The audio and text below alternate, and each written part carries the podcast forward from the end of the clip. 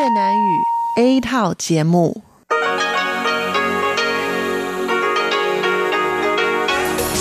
Đây là Đài Phát thanh Quốc tế Đài Loan RTI.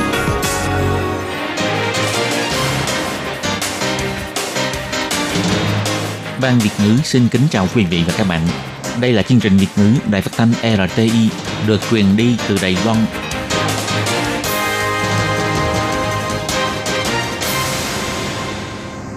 Hello, tôi Kim xin kính chào các bạn. Hoan nghênh các bạn đã đến với chương trình Việt ngữ ngày hôm nay của chúng tôi. Các bạn thân mến, hôm nay là thứ ba, ngày 21 tháng 5 năm 2019, cũng tức ngày 17 tháng 4 âm lịch năm kỷ hợi. Chương trình Việt ngữ ngày hôm nay của chúng tôi sẽ bao gồm các nội dung chính như sau. Mở đầu là bản tin thời sự trong ngày, tiếp đến là chương mục tin vắn lao động nước ngoài, rồi đến chương mục tiếng hoa cho mọi ngày, chương mục khám phá thiên nhiên và sau cùng chương trình của chúng tôi sẽ khép lại với chuyên mục điểm hẹn văn hóa. Mở đầu chương trình hôm nay, tôi Kim xin mời các bạn cùng đón nghe bản tin thời sự trong ngày. Và trước hết, tôi Kim xin mời các bạn cùng đón nghe các mẫu tin tóm lược. Tổng thống Thái Anh Văn cho biết, Đài Loan không nên bị loại ra khỏi Đại hội đồng Y tế Thế giới. Quốc tế ủng hộ Đài Loan tham gia Đại hội đồng Y tế Thế giới. Bộ Ngoại giao Đài Loan cho biết khắp nơi nở hoa. Hội Công thương Trung Hoa Dân Quốc đưa ra 16 yêu cầu với Thủ tướng Tô Trinh Sương. Bắt đầu từ tháng 6, cấm mang thịt heo khu dịch bệnh nhập cảnh Hàn Quốc.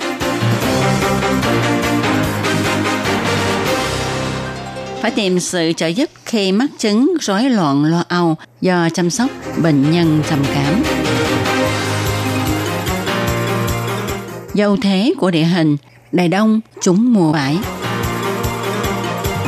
Sau đây Tố Kim xin mời các bạn cùng đón nghe nội dung chi tiết của bản tin thời sự ngày hôm nay nhé. Đại hội đồng Y tế Thế giới khóa 72 đã khai mạc vào ngày 20 tháng 5 giờ địa phương. Tổng thống Thái Anh Văn đặc biệt quay một đoạn phim để công khai lên tiếng với quốc tế. Trong đoạn phim này, bà dùng tiếng Anh để biểu đạt. Bà cho biết, tôi là Thái Anh Văn, Tổng thống của Đài Loan. Trong tuần này, đại biểu của các nước đến Geneva sẽ thảo luận làm sao để cường hóa an ninh y tế toàn cầu. Tuy nhiên, thử thách mang tính toàn cầu cần có sự hợp tác toàn lực của toàn cầu, phải xây dựng hệ thống y tế thực sự, trong đó bao gồm cả Đài Loan. Bà cho biết, Đài Loan có năng lực là nơi để cho thế giới càng lành mạnh hơn. Tổng thống Thanh Văn nói, 23 million people of Taiwan enjoy one of the best national healthcare systems in the world. And many of our medical professionals are working thousands of miles from home, sharing their expertise in countries around the globe. And we are keen to do more to tackle global health. 23 triệu dân Đài Loan là một trong những dân tộc được hưởng chế độ bảo hiểm y tế ưu việt nhất trên toàn cầu. Có rất nhiều y bác sĩ rời xa quê hương đi phục vụ ở hải ngoại, cùng chia sẻ kinh nghiệm chuyên môn của mình với các nước. Chúng tôi nguyện sẵn sàng cống hiến tâm sức để đối phó với thử thách y tế trên toàn cầu. Tổng thống Thái Anh Văn cho biết, tiếc là năm nay Đài Loan vẫn không được mời tham dự Đại hội đồng Y tế Thế giới. Loại trừ Đài Loan ra khỏi Đại hội đồng Y tế Thế giới là điều không nên. Hệ thống y tế thế giới không nên bị ý đồ chính trị của một quốc gia nào đó bắt cóc. Cho dù là như vậy, nhưng Đài Loan vẫn cống hiến tâm sức của mình cho y tế thế giới. Bà cũng cảm ơn bạn hữu quốc tế và các tổ chức y tế cùng kiều bào đã ủng hộ Đài Loan.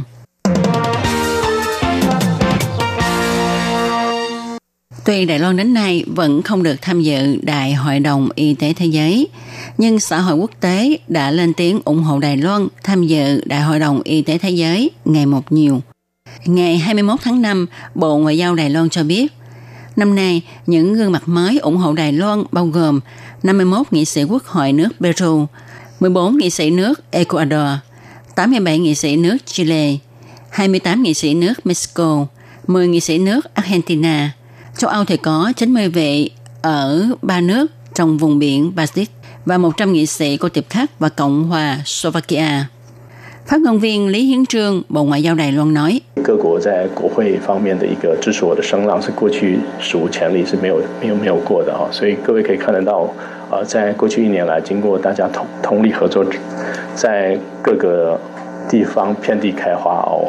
Quốc hội các nước lên tiếng ủng hộ nước ta nhiều chưa từng có. Quý vị có thể thấy được, qua một năm nỗ lực và cùng nhau hợp tác, các nơi đã ủng hộ Đài Loan. Năm nay là năm thứ ba, Đài Loan không được mời tham dự Đại hội đồng Y tế Thế giới. 14 nước ban giao với Đài Loan đề án mời Đài Loan tham dự Đại hội đồng Y tế Thế giới với tư cách quan sát viên. Qua hai lần biện luận hai đối hai, cuối cùng đại hội quyết định không đưa vào lịch trình hội nghị.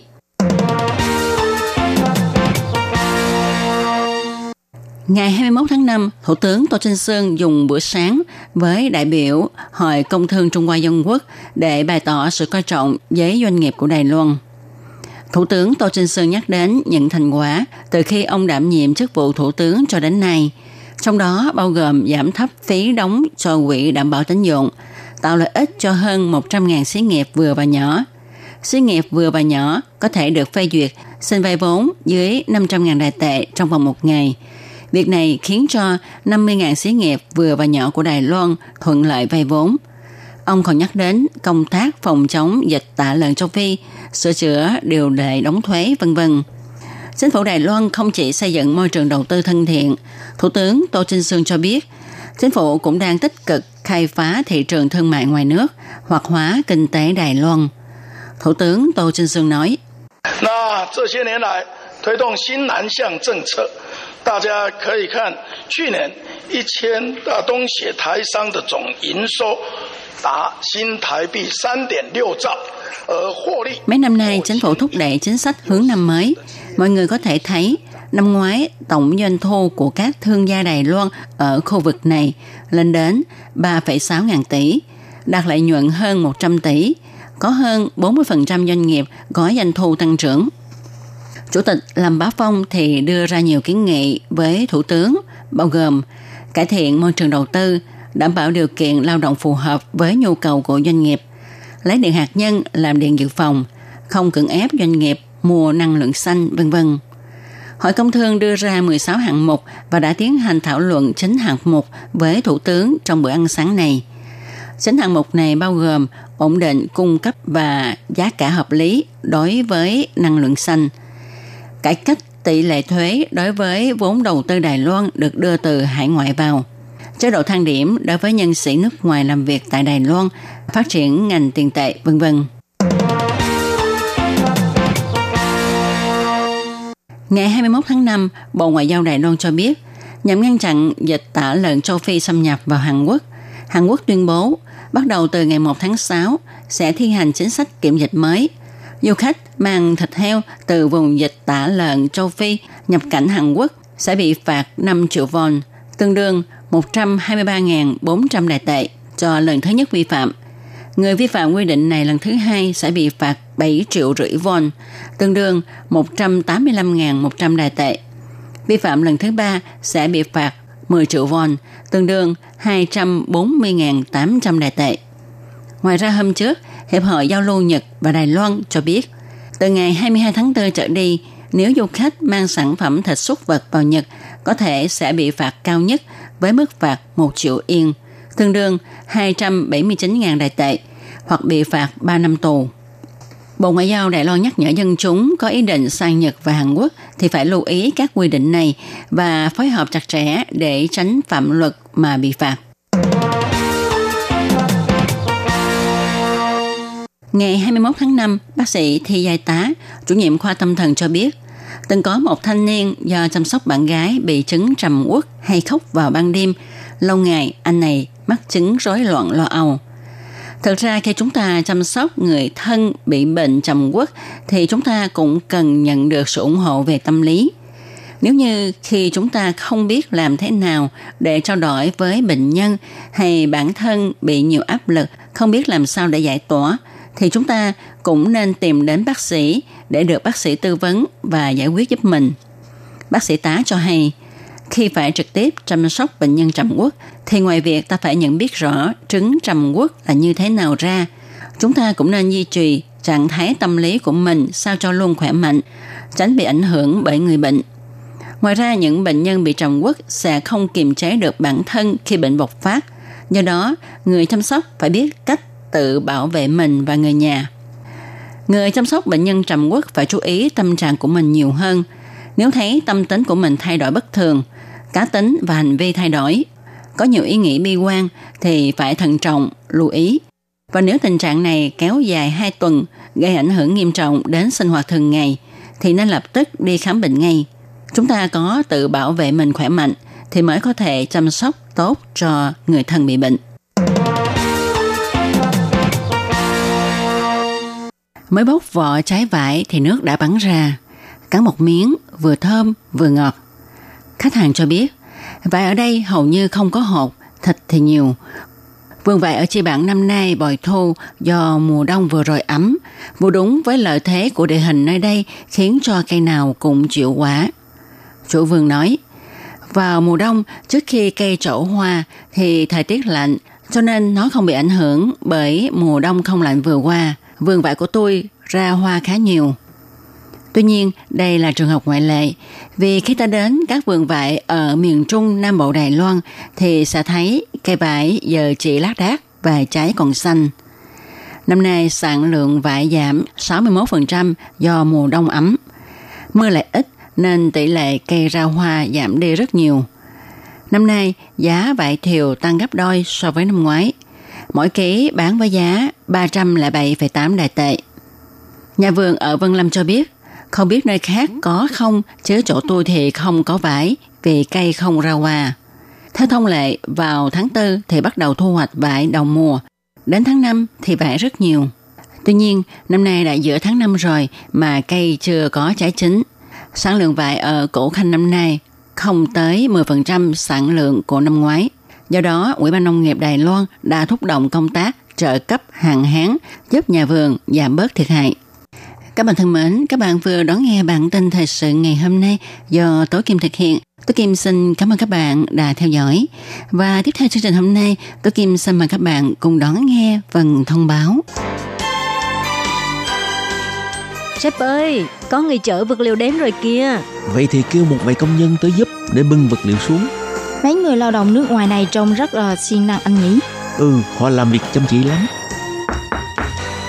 Thưa ông chủ, có nhân viên tư vấn lao động nước ngoài của chính quyền thành phố Tân Bắc đến thăm ạ. À. Chào ông, chúng tôi có nhận được cú điện thoại khiếu nại của lao động nước ngoài. Anh ấy nói là anh ấy bị trừ lương nhưng mà không biết tại sao bị trừ và mong ông trả lại số tiền bị trừ cho anh ấy.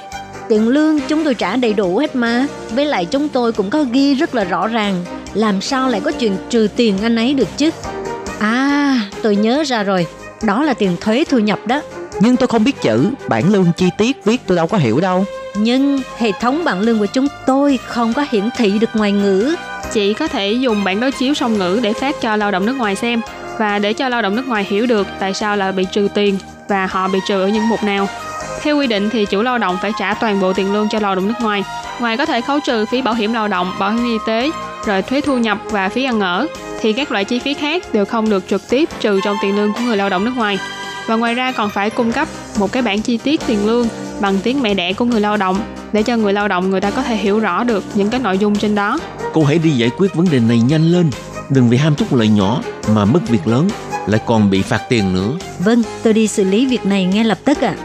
Lương phải được thanh toán đầy đủ, bản lương chi tiết phải dùng song ngữ, như vậy người lao động nước ngoài mới yên tâm làm việc được. Để đảm bảo quyền và ích lợi cho lao động nước ngoài làm việc tại Đài Loan, Bộ Lao động Đài Loan đã thiết lập một đường dây nóng 1955 bảo vệ và tư vấn miễn phí cho lao động nước ngoài trong 24 tiếng đồng hồ. Đường dây này cung cấp phục vụ quan tâm cho lao động nước ngoài xin tư vấn, khiếu nại, chủ thuê hoặc lao động nước ngoài nếu có nhu cầu tư vấn đều có thể thông qua đường dây nóng 1955 để xin hỗ trợ.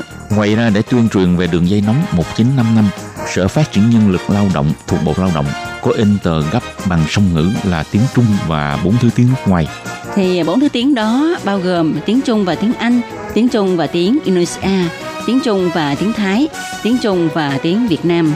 Lao động nước ngoài chủ thuê và người dân có thể xin tờ gấp để tìm hiểu.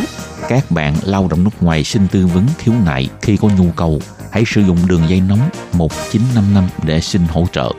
Sở Phát triển Nhân lực Lao động quan tâm bạn.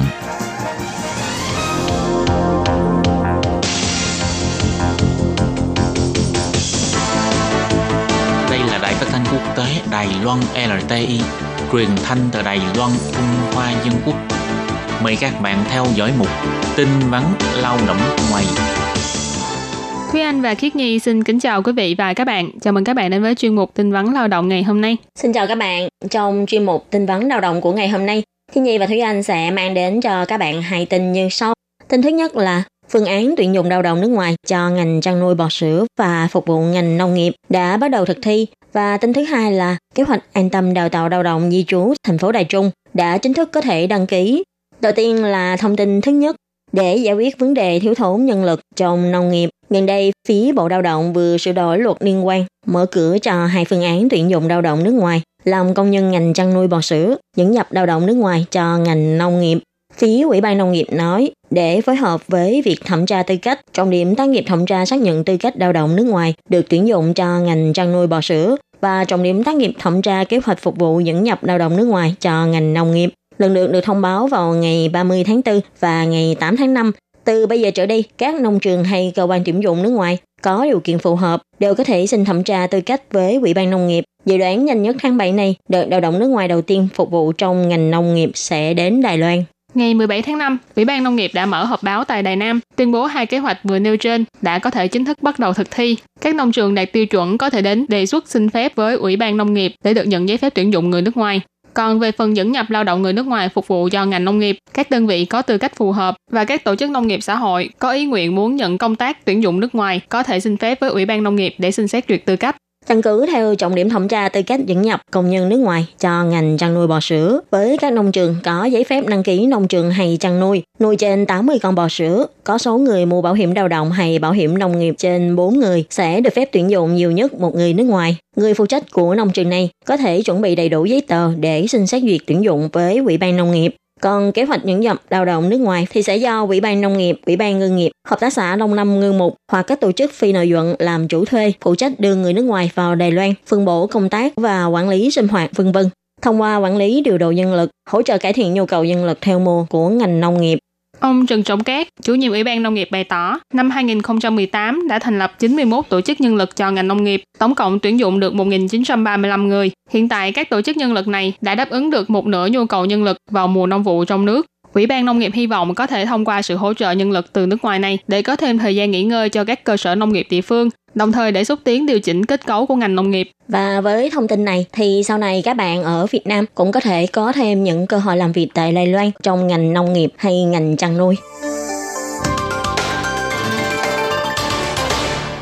Tiếp sau đây là thông tin thứ hai. Nhằm nâng cao chất lượng chăm sóc của các hộ công người nước ngoài, Cục Lao động thành phố Đài Trung năm nay tiếp tục tổ chức kế hoạch an tâm đào tạo di trú nước ngoài, nâng cao chất lượng chăm sóc. Các nhân viên hộ lý chuyên nghiệp đến nhà để hướng dẫn các bạn lao động người nước ngoài nắm bắt về các kỹ thuật chăm sóc điều dưỡng mà các bạn cần biết. Cục Lao động Đài Trung cho biết chỉ cần các gia đình có thuê các hộ công người nước ngoài theo quy định của pháp luật đều có thể đề xuất xin được hỗ trợ hướng dẫn miễn phí. Mỗi một gia đình một năm nhiều nhất có thể đề xuất đến 3 lần. Các gia đình cần dịch vụ này hãy đăng ký bắt đầu từ bây giờ cho đến cuối cuối tháng 11 năm nay. Cục Lao động cho hay các bạn kháng hộ công có địa điểm làm việc và chỗ ở tại thành phố Đài Trung đều có thể hỏi thông tin thông qua số điện thoại 0809 05 9898. Sau khi được thụ lý, đội ngũ nhân viên sẽ đánh giá nhu cầu của người đăng ký và liên lạc lại để hẹn thời gian đến nhà hướng dẫn. Tuy các bạn lao động nước ngoài khi đến Đài Loan làm việc đều được đào tạo kỹ thuật chăm sóc cơ bản, nhưng sau khi đến Đài Loan vẫn sẽ có một sự khác biệt giữa lý thuyết và thực tế thông qua việc đến nhà để hướng dẫn kỹ thuật chăm sóc hộ lý chính xác, hỗ trợ để giúp các bạn kháng hộ công giảm bớt gánh nặng công việc. Các bài tập hướng dẫn kỹ năng chăm sóc gia đình dành cho kháng hộ công chủ yếu bao gồm là các kỹ năng tắm rửa, kỹ thuật trở mình, di dời vị trí, hướng dẫn chăm sóc sinh hoạt như cho ăn, truyền dịch dinh dưỡng qua đường mũi, vân vân. Thời gian cho mỗi lần hướng dẫn là 3 tiếng. Ngoài ra, Cục Lao động thành phố Tân Bắc năm nay cũng sẽ tiếp tục dịch vụ hướng dẫn chăm sóc cho kháng hộ công tại nhà. Theo quy định hiện tại, cuối tháng 6 sẽ bắt đầu đăng ký trên đường dây nóng 1966. Các bạn thân mến, vậy những bạn nào mà làm kháng hồng kông ở thành phố Đài Trung hay ở Tân Bắc, nếu có nhu cầu có thể để ý thông tin liên quan đến việc hướng dẫn kỹ thuật tại nhà này.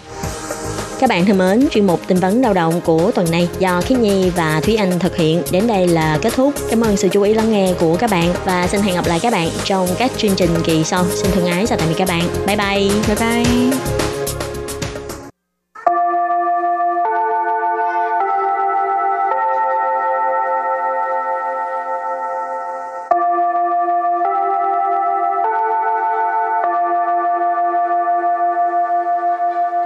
Xin mời quý vị và các bạn đến với chuyên mục Tiếng Hoa cho mỗi ngày do Lệ Phương và Thúy Anh cùng thực hiện.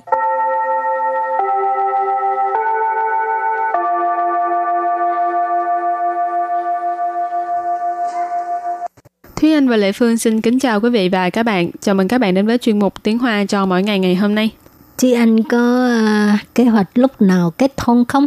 Cái này là vạn sự tùy duyên Chả biết khi nào có khi uh, đợi đến khi 50 60 tuổi chẳng chẳng hạn. Cái chuyện này không có đưa ra kế hoạch trước hả? Ừ. Ừ. Cứ uh, tới đâu hay tới đó đi ha. Ừ. Rồi hôm nay mình học hai câu. Câu thứ nhất, tỷ lệ sinh thấp là vấn đề nhức nhối đối với nước công nghiệp.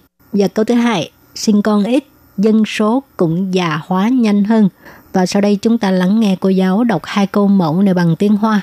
少子化是工业国家的头痛问题， 孩子生得少，人口也比较快老化。 Thúy Anh xin giải thích câu mẫu số 1. 少子化 Sáu sự hoa nghĩa là tỷ lệ sinh thấp. 工业国家 Công业quốc gia, công业là công nghiệp, quốc gia là quốc gia, cho nên công nghiệp quốc gia là nước công nghiệp. 头痛 Thổ thông là đau đầu, nhức đầu. 问题 Vấn thị là vấn đề. Và sau đây chúng ta hãy cùng lắng nghe cô giáo đọc lại câu mẫu bằng tiếng Hoa. 少子化是工业国家的头痛问题。少子化是工业国家的头痛问题。 Câu này có nghĩa là tỷ lệ sinh thấp là vấn đề nhức nhối đối với nước công nghiệp. Và câu thứ hai, sinh con ít, dân số cũng già hóa nhanh hơn. 孩子生得少，人口也比较快老化。 Sau đây Lê Phương xin giải thích câu 2. 孩子 Hái tử tức là con cái. 生的少， Sinh tử sạo tức là sinh ít. Hải tử sinh tử sạo tức là sinh con ít. Rẫn khẩu Rẫn khẩu có nghĩa là dân số. Dễ Dễ tức là cũng. Bì chào khoai Bì chào khoai tức là nhanh hơn. Bì chào cái này là so sánh có nghĩa là hơn. Lão hoa Lão hoa là già hóa Và sau đây chúng ta lắng nghe cô giáo đọc câu mẫu này bằng tiếng Hoa. 孩子生得少，人口也比较快老化。孩子生的少，人口也比较快老化。 Câu vừa rồi là sinh con ít, dân số cũng già hóa nhanh hơn. Và sau đây chúng ta hãy cùng đến với phần từ vựng mở rộng.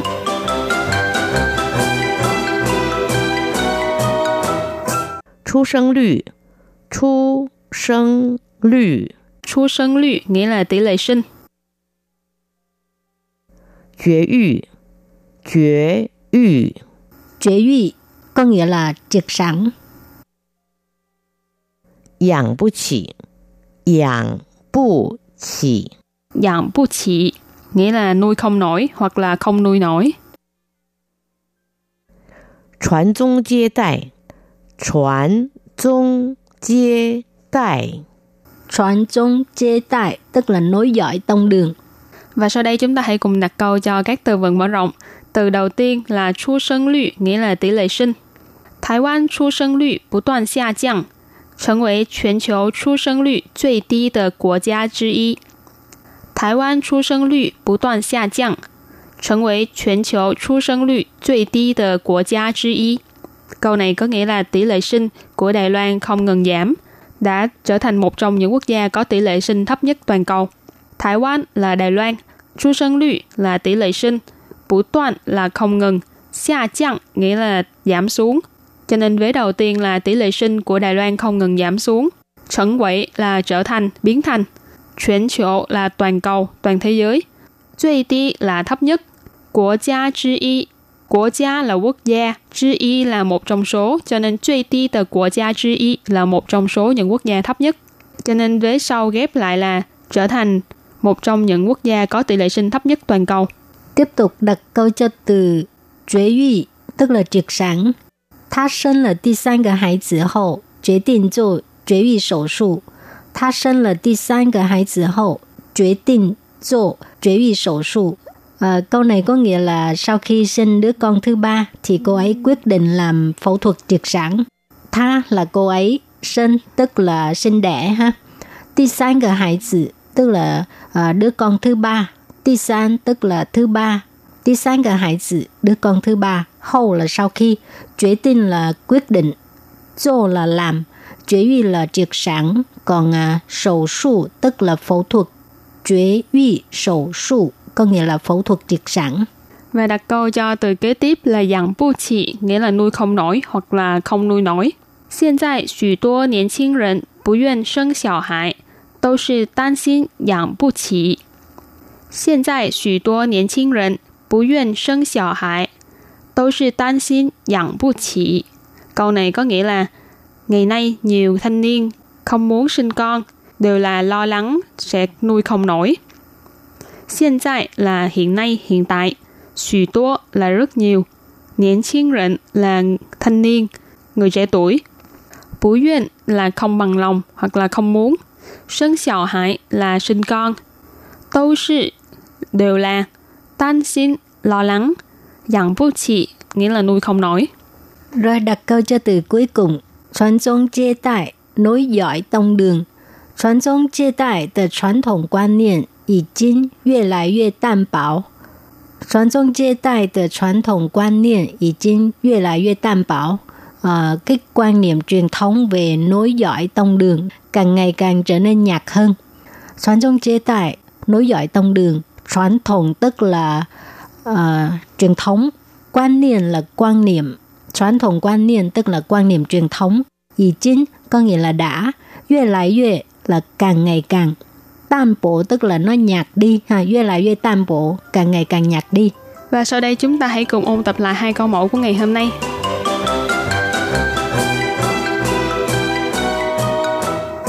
少子化是工业国家的头痛问题。少子化，少子化 nghĩa là tỷ lệ sinh thấp. 工业国家 công nghiệp quốc gia là nước công nghiệp. Thổ thông Thổ thông là đau đầu, nhức đầu. Vấn thị Vấn thị là vấn đề. Và sau đây chúng ta hãy cùng lắng nghe cô giáo đọc lại câu mẫu bằng tiếng Hoa. Sáu tử hoa là công nghiệp quốc gia de thổ thông vấn thị. Câu này có nghĩa là tỷ lệ sinh thấp là vấn đề nhức nhối đối với nước công nghiệp. Và câu thứ hai, sinh con ít dân số cũng già hóa nhanh hơn. 孩子生的少，人口也比较快老化。孩子 Hải tử tức là con cái, 生的少， sinh tử sạo tức là sinh ít. Hải tử sinh tử sạo tức là sinh con ít. 人口 人khẩu có nghĩa là dân số. 也 Dễ tức là cũng. 比较快。 Bị trao khoai tức là nhanh hơn. Bị trao cái này là so sánh có nghĩa là hơn. 老化 Lão hoa là già hóa. Và sau đây chúng ta lắng nghe cô giáo đọc câu mẫu này bằng tiếng Hoa. 孩子生的少，人口也比较快老化。 Câu vừa rồi là sinh con ít, dân số cũng già hóa nhanh hơn.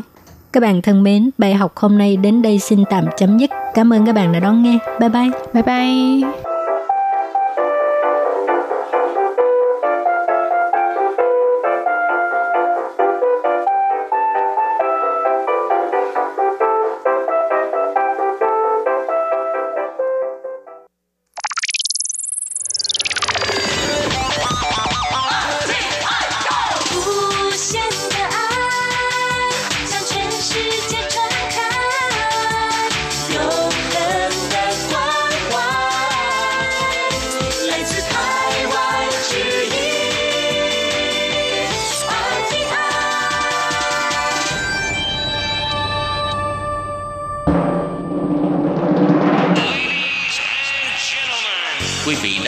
Chương trình Việt ngữ Đài RTI truyền thanh từ Đài Loan.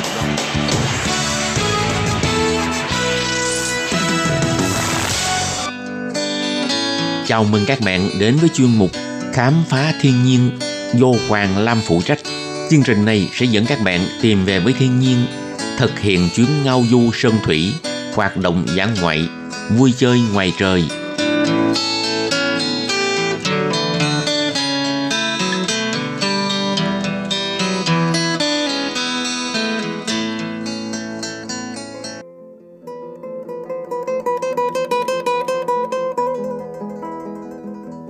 xin kính chào quý vị và các bạn. Chào mừng các bạn đến với chuyên mục Khám phá thiên nhiên của tuần này. Hôm nay Thúy Anh sẽ thay cho Hoàng Lam cùng các bạn đi khám phá bờ biển ở Đài Đông, cùng tìm hiểu về vẻ đẹp hoang sơ nhưng cũng đậm chất nghệ thuật của một trong những bờ biển đẹp nhất Đài Loan này. Đài Đông nằm ở phía đông của Đài Loan. Nơi đây có núi cao, có đại dương, có rừng xanh, có đồng lúa.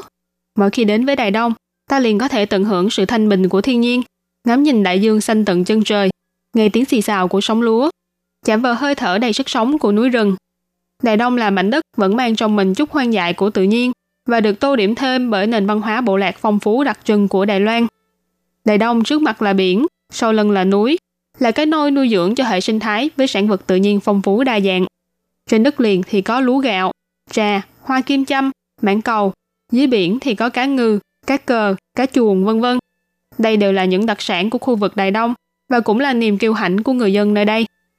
Giữa thiên nhiên hoang dã, có núi và biển, Đài Đông còn là khu vực tập trung sinh sống của 6 trên 14 dân tộc nguyên trú của Đài Loan, bao gồm Amis, Puyuma, Rukai, Punun, Paiwan và Tao. Trải qua nhiều giai đoạn lịch sử, nhưng những người dân tộc nguyên trú nơi này vẫn giữ vững những nét văn hóa truyền thống đặc trưng của mình, kiên định với những giá trị mà tổ tiên để lại. Vì thế khi du khách đến Đài Đông, ngoài du ngoạn những cảnh đẹp tự nhiên, còn có thể tìm hiểu và trải nghiệm văn hóa dân tộc thiểu số đặc trưng và lâu đời của Đài Loan. Đài Loan bốn mặt giáp biển, thế nhưng không có bất kỳ một đường bờ biển nào có nhiều cảnh quan tự nhiên, nguyên thủy và xinh đẹp như đường bờ biển của Đài Đông. Quốc lộ 11 của Đài Loan là con đường dọc theo bờ biển nối giữa huyện Hoa Liên với Đài Đông. Chỉ cần đi men theo con đường này là bạn đã có thể đi tham quan những điểm du lịch đường biển nổi tiếng của huyện Đài Đông.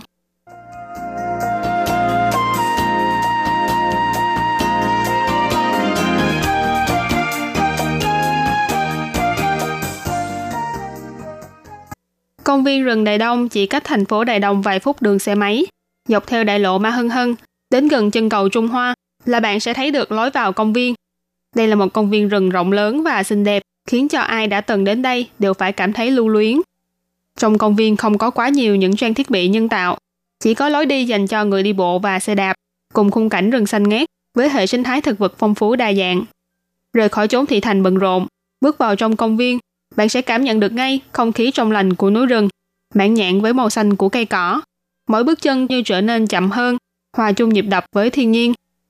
Công viên rừng Đại Đông có tên cũ là rừng đen hay gọi là hy sinh liện, nằm ở cửa biển sông Puyuma. Do cả một khu vực này trồng cây phi lao để chống gió.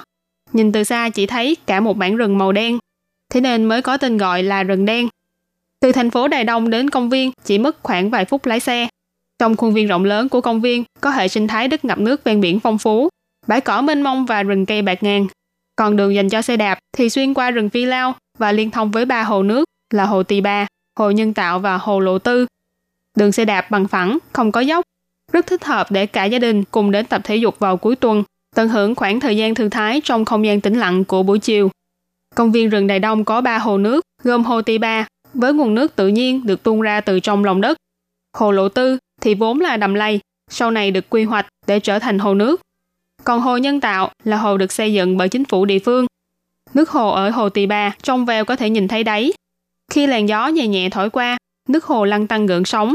Mặt hồ thì phản chiếu màu xanh lá của rừng cây và màu xanh dương của bầu trời. Tất cả cùng vẽ nên bức tranh cảnh hồ, thơ mộng và đầy thi vị.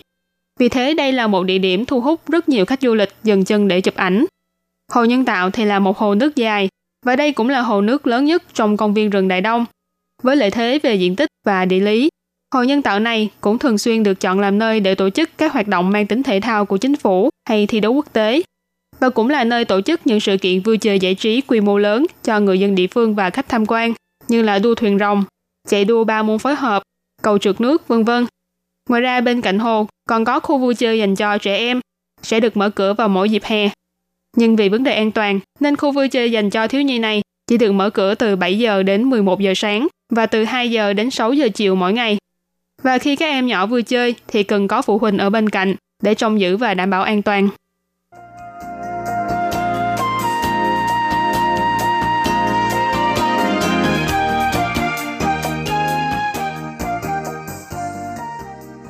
Rời khỏi công viên rừng Đại Đông, chúng ta tiếp tục mang theo quốc lộ 11 để đến với địa điểm kế tiếp là Tiểu Giả Liễu.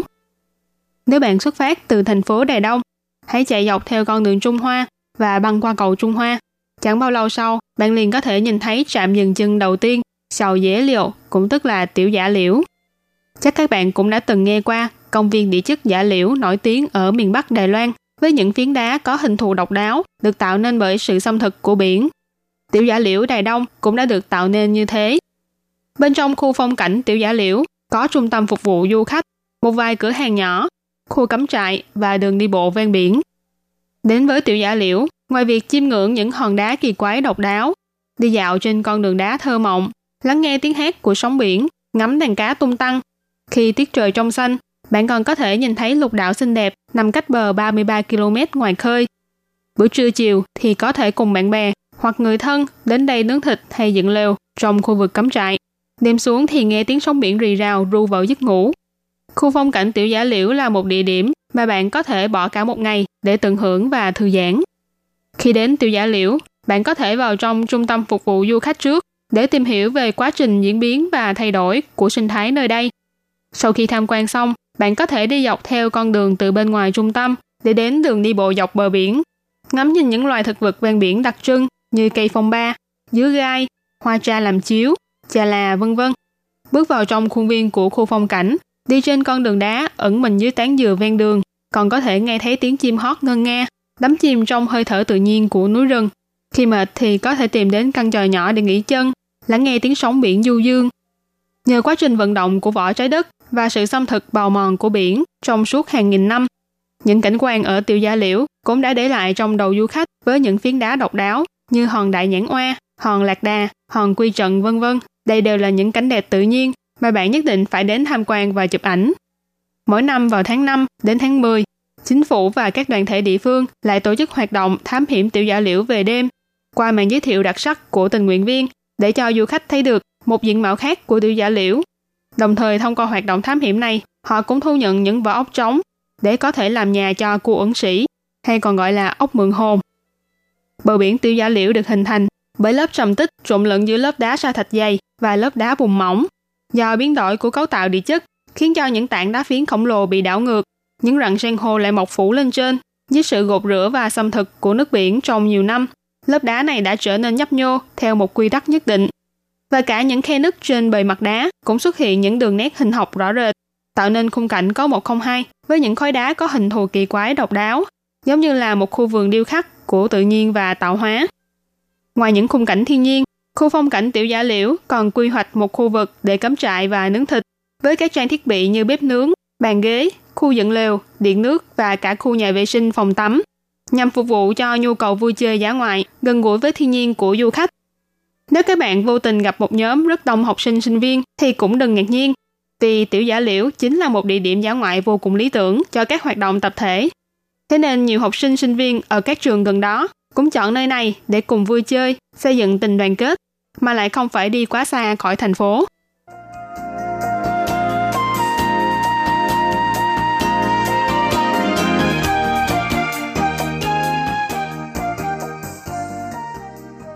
Rời khỏi khu giả liễu, tiếp tục đi trên con đường quốc lộ 11.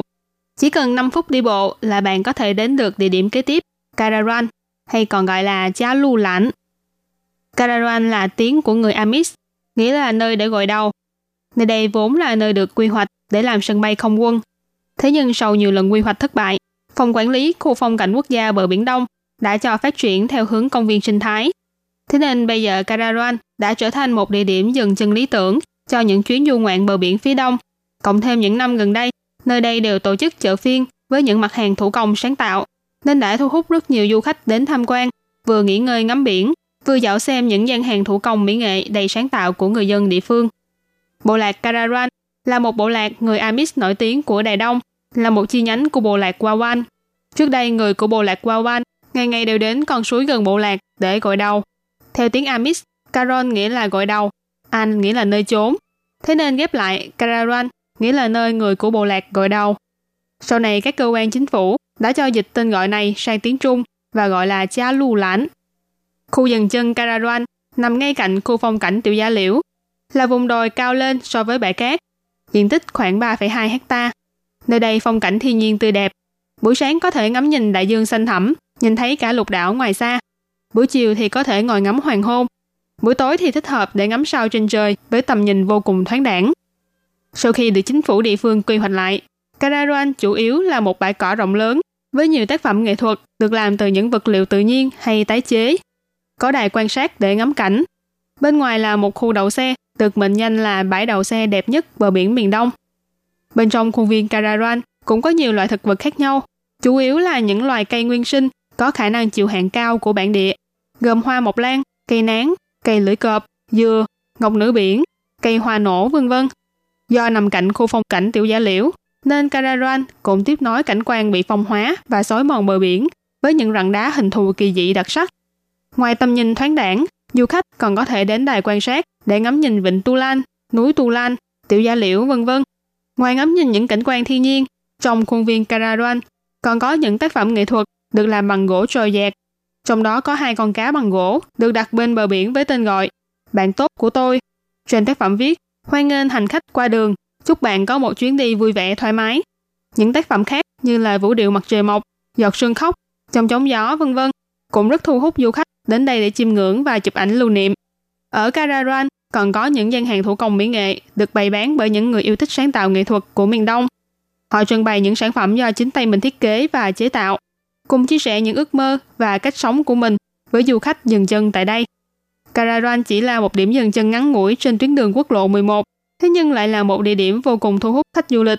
Chính bởi sự kết hợp tuyệt vời giữa tự nhiên và nghệ thuật, để du khách có thể vừa chiêm ngưỡng cảnh biển thơ mộng, vừa đắm chìm trong không gian nghệ thuật đầy chất nhân văn. Cuối cùng theo kinh nghiệm của Thúy Anh, khi đi khám phá Đài Đông, nếu như các bạn không lái xe, cũng không chạy xe máy, các bạn có thể lựa chọn đón xe buýt du lịch của Đài Đông, bao gồm xe của hãng xe Tiền Tung và xe Taiwan Shuttle Bus hay còn gọi là Taiwan Hào Xiển. Đồng thời các bạn cũng có thể đến quầy phục vụ ở trạm xe, hỏi mua vé trọn gói dùng trong ngày, để có thể tự do lên xuống bất kỳ trạm nào trong suốt dọc tuyến đường. Nhưng do số lượng xe buýt công cộng của Đài Đông không nhiều, cho nên giãn cách thời gian giữa các chuyến cũng khá là dài. Nếu các bạn lựa chọn đi bằng xe buýt, các bạn nên nhớ hãy cân nhắc kỹ thời gian xe chạy và khoảng cách giữa các trạm để lên kế hoạch trước cho chuyến đi của mình. Ví dụ như khi đi từ Tiểu Giả Liễu đi sang Karuran, nhìn trên bản đồ thì thấy có vẻ là khá xa, nhưng trên thực tế chỉ cần 5 phút đi bộ là có thể đến nơi. Còn nếu bạn đợi xe buýt ở Tiểu Giả Liễu chỉ để đi đến Karuran, thì có khi phải đợi đến 30 phút. Vì vậy, để tiết kiệm thời gian và có thể đi khám phá nhiều nơi hơn, các bạn hãy cân nhắc và lên kế hoạch kỹ lưỡng trước khi xuất phát nhé. Các bạn thân mến, vừa rồi Thúy Anh đã cùng các bạn đi men theo quốc lộ 11 ở miền đông Đài Loan để cùng khám phá công viên rừng Đại Đông, khu phong cảnh Tiểu Giả Liễu và trạm dừng chân Caravan. Đây là ba địa điểm đầu tiên của chuyến du lịch đường biển Đài Đông, xuất phát từ thành phố Đài Đông. Hẹn gặp lại các bạn ở chuyên mục tuần sau để cùng tiếp tục hành trình khám phá bờ biển xinh đẹp và thú vị này nhé. Thân ái chào tạm biệt và hẹn gặp lại. Bye bye!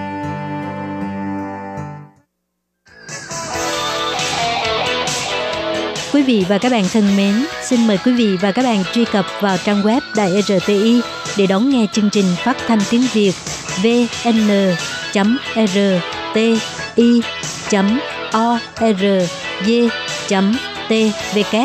và cũng có thể truy cập FB fanpage của Ban Việt ngữ RTI tiếng Việt.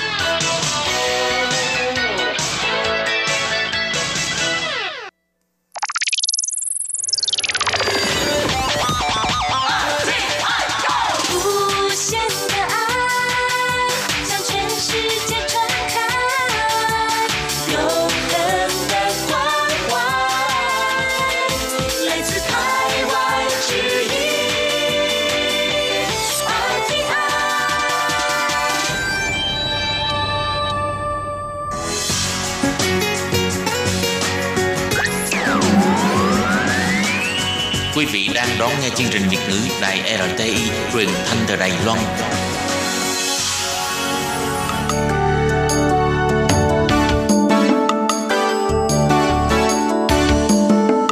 Chào mừng quý vị đến với chương mục Điểm hẹn văn hóa do Khiết Nhi phụ trách.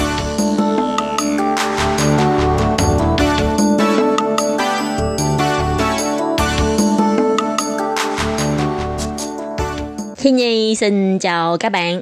Xin mời các bạn đến với điểm hẹn văn hóa của tuần này. Các bạn còn nhớ không? Cuốn sách tuần vừa rồi, Khi Nhi chia sẻ với các bạn tên là Ăn cơm hộp, những điều phiền não trong cuộc sống.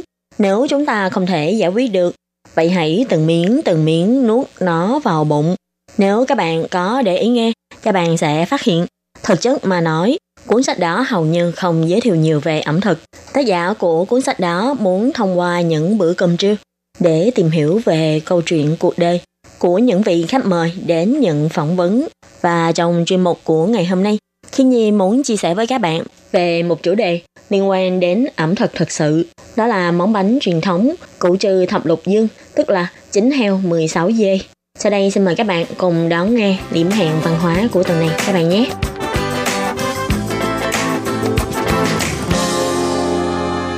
Các bạn thân mến, nữ đầu bếp Huỳnh Uyển Linh gần đây cho xuất bản một cuốn sách tên là Hương vị Đài Loan cổ truyền trăm năm, đi tìm những vị ngon cổ xưa thật sự.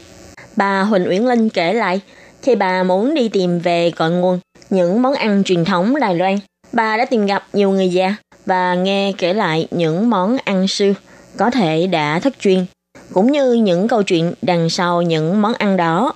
Trong đó, bà có nhắc đến món bánh củ trừ thập lục dương, tức là chính heo 16 dê. Thực ra, theo lời kể của các cụ, món bánh này ngầm có ý nghĩa phản thành phục minh, dùng để cúng tế hoàng đế nhà Minh. Chỉ là mọi người đều lặng lẽ dùng cớ mang bánh cúng tế ông mặt trời để tránh tai mất triều đình. Trong ngày 19 tháng 3 âm lịch, vốn là ngày sinh thần của ông mặt trời, tức là Thái Dương Tịnh Quân. Ngày trước, Đài Loan còn là xã hội nông nghiệp. Trong số các lễ hội của năm, ngày lễ sinh thần của ông mặt trời, Thái Dương Tinh Quân, vốn dĩ là một ngày quan trọng. Mặt trời là nguồn sống của vạn vật. Khi con người còn phụ thuộc rất nhiều vào thiên nhiên, ngày lễ cúng tế và tôn thờ ông mặt trời là một ngày lễ không thể bỏ qua của nhiều người. Trước đây, ngày lễ tế ông mặt trời rất được xem trọng và được cử hành đinh đình tại Phủ Thanh. Nhưng ngày nay, cùng với sự biến đổi của xã hội, sự ra đi của những người lớn tuổi, lớp thanh niên trong xã hội đã không còn nhiều người nhớ đến ngày này nữa. Ngày nay, chỉ có một số ít gia đình sẽ tế lễ vào buổi trưa ngày nay. Đầu bếp Huỳnh Uyển Linh trong hành trình đi tìm lại những hương vị Đài Loan cổ truyền, bà đã đến thăm tiệm bánh Kim Mỹ Trân, một tiệm bánh lâu năm tại Đài Nam.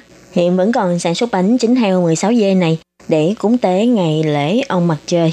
Theo lời kể của chủ tiệm bánh Huỳnh Sư Phụ, năm xưa ngày này ít nhất sẽ bán được một hàng nghìn hộp bánh tế. Nhưng giờ đây, cả ngày nhiều nhất bán không được quá 100 hộp. Và từ sự hình thịnh cũng như tình hình buôn bán của tiệm bánh, chúng ta cũng có thể một phần thấy rõ sự thay đổi tập quán thói quen này của xã hội. Về tập tục cúng ông mặt trời này, có người nói là về mặt cúng tế Thái Dương tinh quân, nhưng thực tế cúng Thái Dương nhớ nhà Minh. Theo điển tích, thì ngày 19 tháng 3 cũng chính là ngày vua Sùng Chính, vị vua cuối cùng của nhà Minh, tự sát khi bị Lý Tự Thành tấn công vào thành. Bá tánh mượn việc tế ông mặt trời để nhớ về vị vua tiền triều này. Vì trên áo lông bào của vua có theo 9 con rồng và 16 con phượng. nên đã dùng tế phẩm là bánh củ trư thập lục dương, đó là 9 con heo và 16 con dê. Ứng dụ ý nghĩa phản thành phục minh, tức là được đổ nhà thanh, khôi phục nhà Minh. Và còn có một cách giải thích khác nữa về cửu trư thập lục dương. Âm đọc tiếng Hán của con heo là chữ trư, rất giống với chữ chu họ của vua, quốc tánh của nhà Minh. Mặt trời thì tượng trưng cho ý nghĩa của quang minh, sáng lạng và nhà Minh tổng cộng có 16 vị vua, nên là củ trư thập lục dương. Đầu bếp Huỳnh Uyển Linh đến gặp nhiều người lớn tuổi khác và được họ xác nhận ngày này quả thật là ngày dùng để tế vua đời Minh. Thường thời gian để tế Thái Dương tinh quân không cố định. Có người thức dậy nhìn thấy mặt trời đã mọc thì bắt đầu tế, có người để đến trưa nắng lên cao rồi mới bắt đầu cúng tế. Những người lớn tuổi trước đây, ai cũng hiểu ngầm, ngày lễ này sẽ tế ai, nên họ luôn chuẩn bị sẵn một hộp bánh. Người trẻ không hiểu việc này, nên tập tục này dần dần cũng bị lãng quên.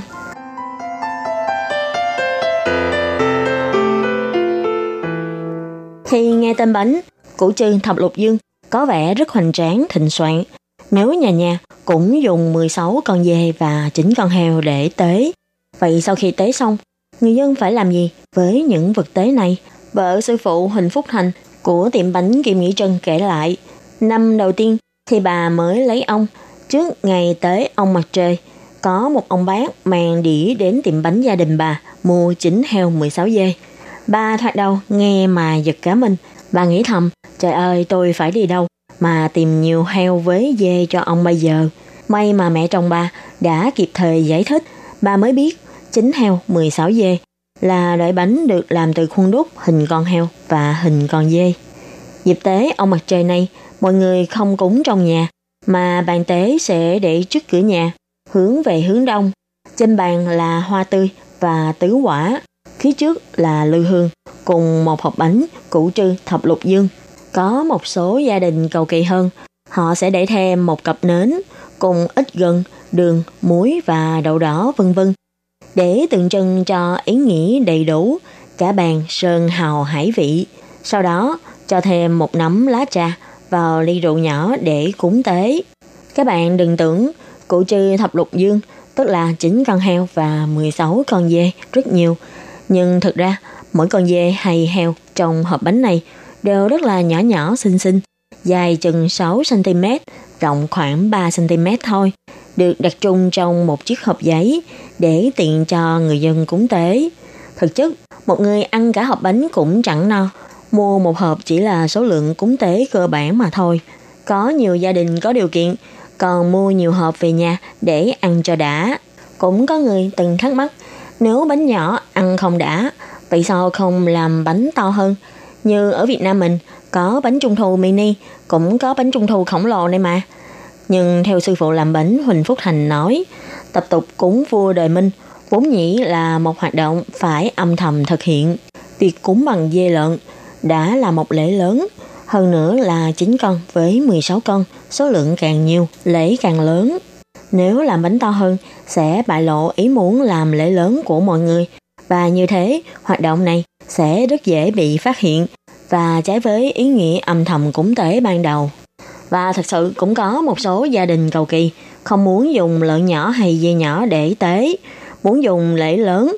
Ngoài hộp bánh cụ trừ thập lục dương nhỏ này ra, họ cũng sẽ tế thêm con lợn dài 15cm và con dê dài 10cm, được làm từ bột bánh in. Người biết tập tục này tại Đài Loan, nay là ngày càng ít. Thêm vào người bây giờ cũng ngày việc để bàn cúng trước cửa nhà, có cúng tế cũng trực tiếp đến chùa hoặc cúng tế trước thần Phật. Có nhiều người trẻ tuổi hoàn toàn không biết đến củ trừ thập lục dương, đừng nói chi đến nếm mùi vị của nó, nên những người già bây giờ càng không muốn làm lễ lớn, cùng lắm chỉ mua một hộp bánh để cúng cho có lệ. Củ trừ thập lục dương là bánh được đúc từ khuôn hình con lợn và con dê. Loại bánh nguyên thủy nhất chỉ có một vị, được làm từ bột bánh in. Sau này, các tiệm bánh mới bắt đầu dùng bột đậu xanh để làm bánh và cũng có một số tiệm bánh dùng bột mì để làm vỏ bánh với nhân là các loại đậu. Những chiếc bánh này tuy được đúc bằng khuôn và một năm mới là một lần, nhưng những chiếc khuôn bánh này hiện nay đang được xem là bảo bối vật quý hiếm. Như sư phụ làm bánh Huỳnh Phúc Thành nói, những khuôn bánh này một năm mới dùng một lần nên phải giữ rất kỹ. Có như vậy mới không bị hư hao. Tức là nói với những chiếc khuôn được làm bằng gỗ. Nếu bị hư, e rằng sẽ không còn mua được những chiếc khuôn có kỹ thuật chạm khắc tinh tế như khuôn bánh thời xưa. Và cũng chính vì thế, ông càng quý những chiếc khuôn bánh cụ trừ thập lục dương của mình. Theo lời kể của chủ tiệm bánh Huỳnh Sư Phụ, vào thời của mẹ ông, người dân còn rất nhiều người đều sẽ cúng trước cửa nhà. Mẹ ông lo lắng rằng những nghi thức cúng tế quá phức tạp sẽ khiến người dân cảm thấy chán nản, không muốn cúng tế.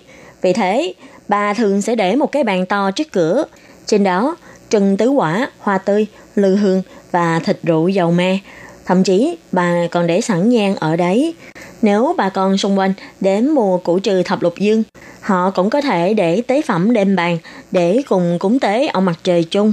Sau khi cúng tế xong, bà sẽ chia lại bánh củ trừ thập lục dương đã được ông mặt trời ban phước này cho mọi người mang về nhà ăn cùng người nhà.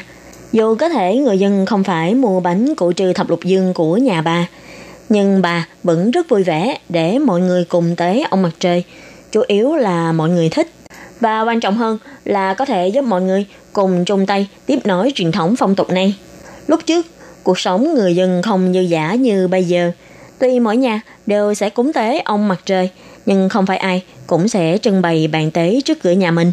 Có người sẽ đến chùa để tế, nhà chùa cũng có chuẩn bị bàn tế, hoa tươi và tứ quả vân vân để mọi người cùng đến cúng tế chung. Và có một số người có lòng tốt như mẹ của Huỳnh Sư Phụ cũng sẽ tự bày sẵn bàn trước cửa nhà mình để mời bà con hàng xóm đến tế chung. Như thế cũng có thể đỡ được phần chi phí cho người khác. Và qua tập tục này, chúng ta sẽ càng thấy rõ được mối quan hệ kháng khít, đoàn kết, giúp đỡ lẫn nhau trong xã hội ngày xưa của người Đài Loan, sẵn sàng chia sẻ cho nhau những điều nhỏ nhặt trong cuộc sống. Có thể sẽ có người thắc mắc, chi phí cúng tế cũng không nhiều, vì sao lại phải tiết kiệm như vậy? Thực ra cũng rất đơn giản, trong những tháng ngày khổ cực trước đây, không phải gia đình nào cũng sẽ có bàn để có thể kê bàn trước cửa mà tế. Ngoài ra, cắm nến thì cần chân nến, cắm hoa thì cần bình hoa, lư hương cúng tế cũng phải chuẩn bị riêng, không được dùng lư hương thờ tổ tiên hay cúng thần Phật ở trong nhà ngày thương. Lư hương để thờ tổ tiên và lư hương thờ thần Phật không được phép tùy tiện di dời. Vì ngay cả việc đặt lư hương trong nhà cũng phải chọn ngày lành tháng tốt mới được đặt. Nên ngày tế ông mặt trời, người dân phải chuẩn bị thêm một lư hương khác. Trong thời đại còn nhiều khó khăn, ba bữa còn chưa đủ no, thì việc chuẩn bị các nghi thức dù đơn giản trong buổi lễ tế này cũng gọi là quá xa xỉ với người dân. Nên vào ngày này, làng xóm sẽ giúp đỡ nhau để mọi người đều có thể tế ông mặt trời vào ngày 19 tháng 3. Theo Huỳnh Sư Phụ kể lại, thì tập tục tế ông mặt trời này có lẽ đã có từ rất đầu đời, đến nỗi không biết được có từ khi nào. Cũng giống như những bài đồng dao, những trò chơi tuổi thơ là ký ức chung của những người đã hơn 50 tuổi. Trước đây được truyền miệng từ đời này sang đời khác, chỉ là không biết vì sao, từ khi nào, bỗng chốc đến thời này nó không còn được tiếp tục lưu truyền nữa. Cùng với sự thay đổi của thời đại, lễ tế ông mặt trời đã không còn được xem trọng nhiều. Hiện nay, Đài Nam cũng chỉ còn chùa khai cơ võ miếu còn tổ chức lễ tế tập thể. Còn tiệm bánh làm củ trừ thập lục dương đã không còn mấy chỗ. Đầu bếp Huỳnh Uyển Linh, khi bà nhìn Huỳnh Sư Phụ dùng tay nặng bột bánh mà trong lòng không khỏi xúc động.